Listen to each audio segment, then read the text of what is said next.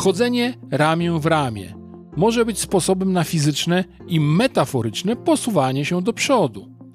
Dzieje się tak, bo obie strony w przechadzce stają się równe sobie, idą obok siebie, nie stają twarzą w twarz. Zwyczajowo negocjacje planowane są jako posiedzenia przy stole, gdzie strony siedzą naprzeciw siebie.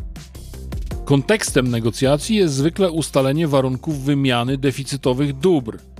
To naturalnie skłania do okazywania postaw ufundowanych na przekonaniu o uczestnictwie w grze o sumie zerowej.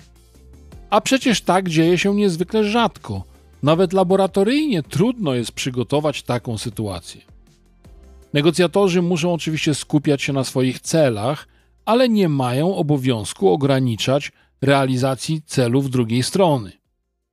Zadaniem negocjatorów musi stawać się zatem taka zmiana warunków negocjowania, która zmniejszy ryzyko wystąpienia postaw konkurencyjnych i ograniczenie negocjacji tylko do jednego lub dwóch parametrów. Do znanych i popularnych zmian kontekstu negocjacyjnego należą m.in. negocjacje podczas wspólnego posiłku lub gry w golfa. Zwłaszcza ta druga możliwość wydaje się dość trudna do wprowadzenia w naszych warunkach. Gra w golfa ma jednak czynnik dający się zastosować w każdych negocjacjach.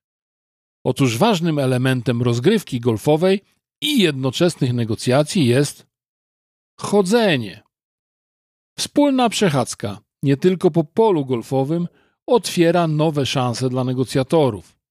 Brzmi niewiarygodnie.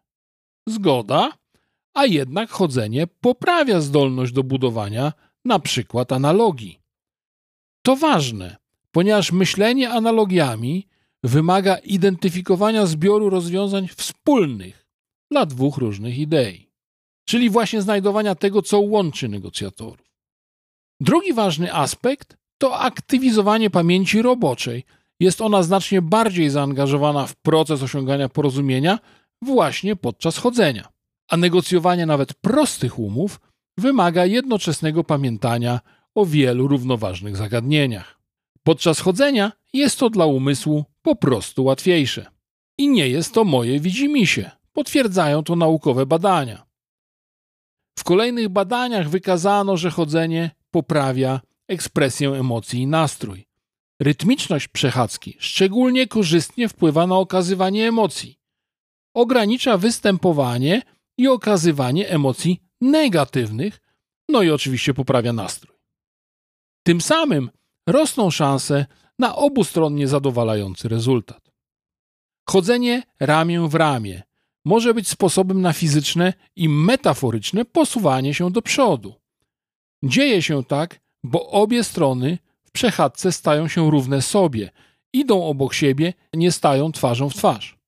Spacerowanie pobudza intelektualnie zmniejsza nudę, zmniejsza stres, jest łatwe i tanie. Przenosi negocjatorów w nowe otoczenie, stawia obie strony w sytuacji, w której istnieje wspólny cel. To szanse i korzyści. Oczywiście ten sposób negocjowania nie zawsze będzie użyteczny. Działa dobrze, jeśli negocjują dwie osoby. Spacer większej ilości osób i jednoczesne uczestnictwo w rozmowie jest trudne do zorganizowania. Tym niemniej wspólna zmiana otoczenia, zmiana utartych schematów i przyzwyczajeń, kontakt z naturą, dotlenienie ułatwiają znajdowanie nowych wspólnych rozwiązań.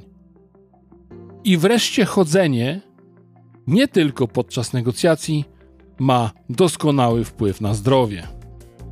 A tytuł został wyjaśniony w opisie odcinka.